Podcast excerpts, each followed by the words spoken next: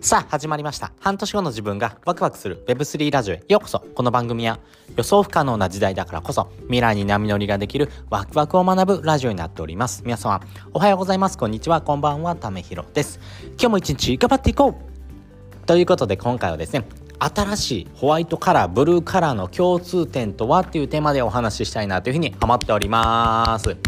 皆さんお仕事をしてる中でですねホワイト企業とかですね、えー、ブルーカラーの仕事みたいな風にですね言われることもありますよね。ホワイトカラーっていうのはですね、えー、基本的にですね本当にですね、えー、残業とかですねあとは労働基準みたいなのがですね非常に優しいと言われてるような会社のことです。そしてブルーカラーっていうのはですね肉体労働をですね主軸としているようなですね会社さんですね。例えば、え宅配会社さんとかですねまあそういうふうな会社さんになるんですがやっぱりここのですね新しい転換時もうガラリとですね時代が変わってますんでね。まあそこのですねポイントについてですね、えー、お話ししていこうと思います。なのでこれからですねお仕事というふうな中のですね考え方そしてですね、えー、この価値観っていうのが大きく変わってきますんでそのポイントについてですね、えー、深掘りしてお話ししていきます。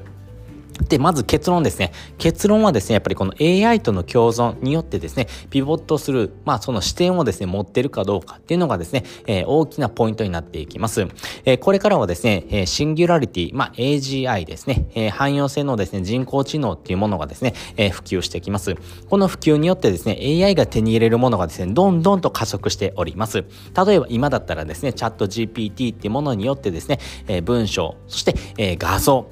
そしてエンジニア、あと動画とかアニメーション、あとは音声みたいなところもですね、えー、加速してますよね。つまりですね、今まではですね、えー、文章とかですね、えー、画像とかエンジニアみたいな脳脳のですね、え発達以上にですね、え画像とかですね、あとは動画、アニメーションというのはですね、目の機能、そしてですね、音声ですね、耳の機能、そして、えその伝える機能ですね、えそのですね、機能がですね、どんどんと発達している目、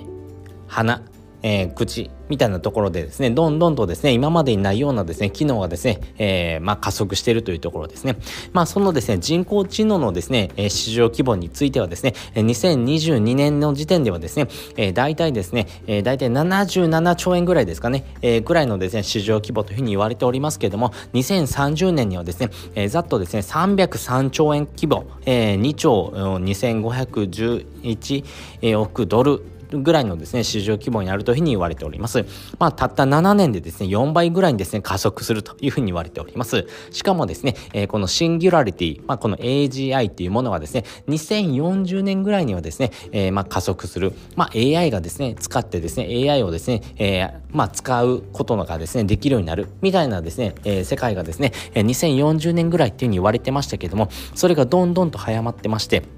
これはですね、2025年からですね、2030年にかけてですね、AI が AI を使ってですね、改善する。まあそういうふうなですね、ビジネスとかですね、エンタメがですね、どんどんと出てくる。その経験によってですね、人がどんどん働かなくなるというふうなですね、えー、状況に陥る人もですね、たくさんいるんじゃないのかなと思います。そういうふうなですね、えー、人工知能とかですね、AI の普及によってですね、えー、これから私たちの仕事はどのようになっていくのか、この3ステップがですね、大きくですね、え関わってくるポイントかなというふうに思ってます。ます。で、まずステップ1ですね。ステップ1がですね、単純なルーティンがですね、AI に置き換わって変則的な仕事はですね、人間が行うというところです。例えばですね、お店で言うとですね、バックオフィスっていうところはですね、AI がですね、えー、機能してですね、お客様対応っていうのはですね、人間がやるみたいなですね、えー、仕事の分担、まあ効率化っていうところをですね、測る人もですね、たくさんいるのかなと思います。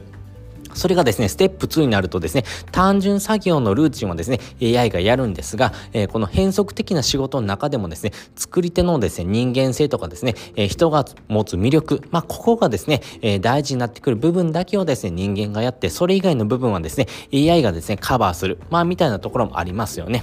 例えばですね、え、そうだな、じゃあ、陳金一さんのですね、え、中華ありますよね。まあ、その中華で食べれるっていうのはですね、え、中華が美味しい、プラス陳健一さんっていう人間性とかですね、その人間的な魅力ですね、そこにですね、人がですね、えー、やってくるからこそですね、えー、お店がですね、成り立つわけですよね。まあそういうふうにですね、人間性がですね、えー、替えが利かない、まあその代替えが利かないようなものに関してはですね、やっぱり人が行うんですが、それ以外の部分はですね、AI がですね、サポートしてくれるみたいな形がですね、ステップ2かなと思います。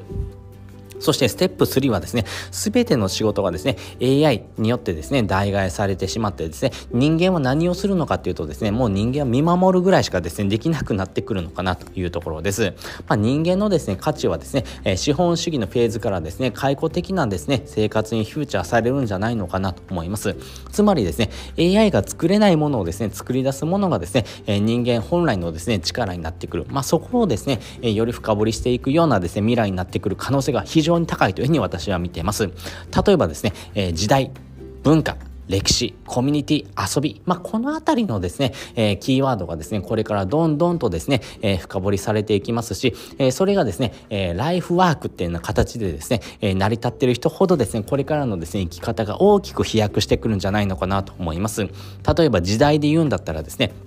え、過去ですね、え、盛り上がったですね、え、J-POP とかの夏メロとかですね、まあ、たまごっちとかですね、ポケモンとかですね、まあ、そういうふうなですね、え、各時代によってのですね、ブームメントがですね、え、まあ、再来する、まあ、そういうふうな形のですね、ものづくりっていうものがですね、え、より飛躍してくるんじゃないのかなと思いますし、あとはですね、文化とかコミュニティで言うとですね、やっぱりトライブスって言われてるようなですね、共通言語を持つような人、まあ、その人とのやりとり、まあ、世界中の人がですね、え、その共通言語を持ってる日本語っていうものではなくくてですねお、互い持ってる文化その思想っていうところがですね、えー、その言語に現れてきますんでその言語を持ってる人がですねお互いやり取りがするような世界例えば Web3 の世界でいうとですね、えー、ビットコインとかっていうものをですね、えー、まあ根ざしてる、まあ、そういうふうなものをですね根ざしているようなですね企業とかですね、え、その価値観を持ってる人なんかでいうとですね DeFi の領域に行ったりとかですね